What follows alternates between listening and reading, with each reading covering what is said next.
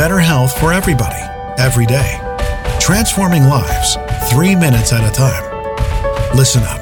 This is your daily health tip from The Good Company. Hey, everybody, welcome back to today's health tip. It's Melissa from The Good Company. I hope this finds you well. I've been wanting to record this podcast topic for a little bit of time. Uh, the idea of how to find the right doctor for you, right? I used to say how to find a good doctor, but it's really about finding the right doctor. And I think in order to do that, you need to do a little of your own soul searching and think about what you are actually interested in. Some people are interested in a Western pharmaceutical drug that will mask their true nature of what's causing their problems and just take away their symptoms. Um, and some people are looking for someone more holistic. Some people are looking for a doctor, while others might turn to something like Chinese medicine or acupuncture or chiropractic, even. So I think the first step in finding your right, even practitioner, I'll call it, is to see what resonates with you. What feels like it might be the right choice for you. And we can use the example of migraine headaches, right? Someone might be interested in the latest, greatest medication that will take their headache away. Someone might be interested in how their posture or how their bones in their neck and their head are maybe affecting their their headaches and seek chiropractic.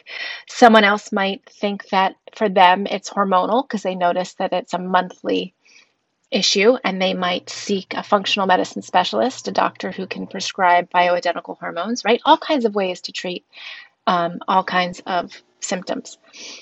So, the first step is to get grounded with yourself and understand what you are looking for from your practitioner.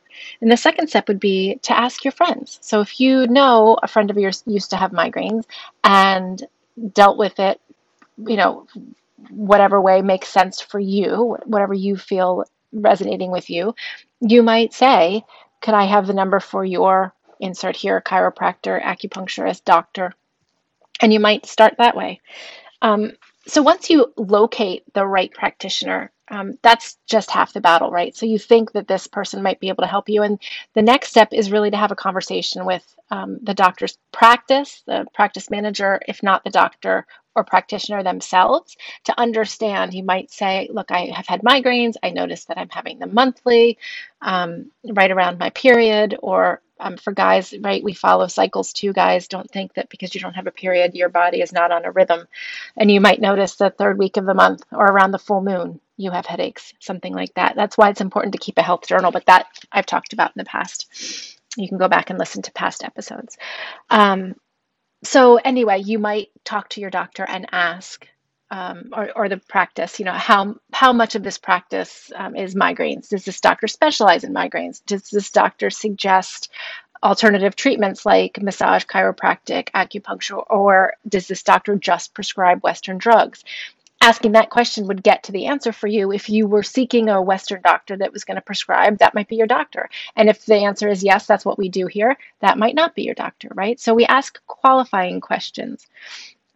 Um, and then make an initial appointment, right? If it's a if it's a practice that takes insurance and you have insurance, or if you have the money, if it doesn't take insurance, and a lot of practices will work with you on a sliding scale if you don't have insurance, you might make a first appointment and consider it an interview. Just because somebody has a medical license or an acupuncture degree or a chiropractic degree doesn't make them your healthcare provider. You are your healthcare provider, right? They are there to help you along the way um, to give you options and choices and different ways to look at things um, with their own expertise. As a practitioner, right, we only know what we know, what we've been trained in. Um, but as a patient, we know we live in this body and we know what it feels like and what doesn't feel right um, and what does feel right. So, those are my tips on finding a good doctor, right? The first step is to ask your healthy friends that have either gotten through what you're going through or you think are healthy and living their best lives. Who do they see?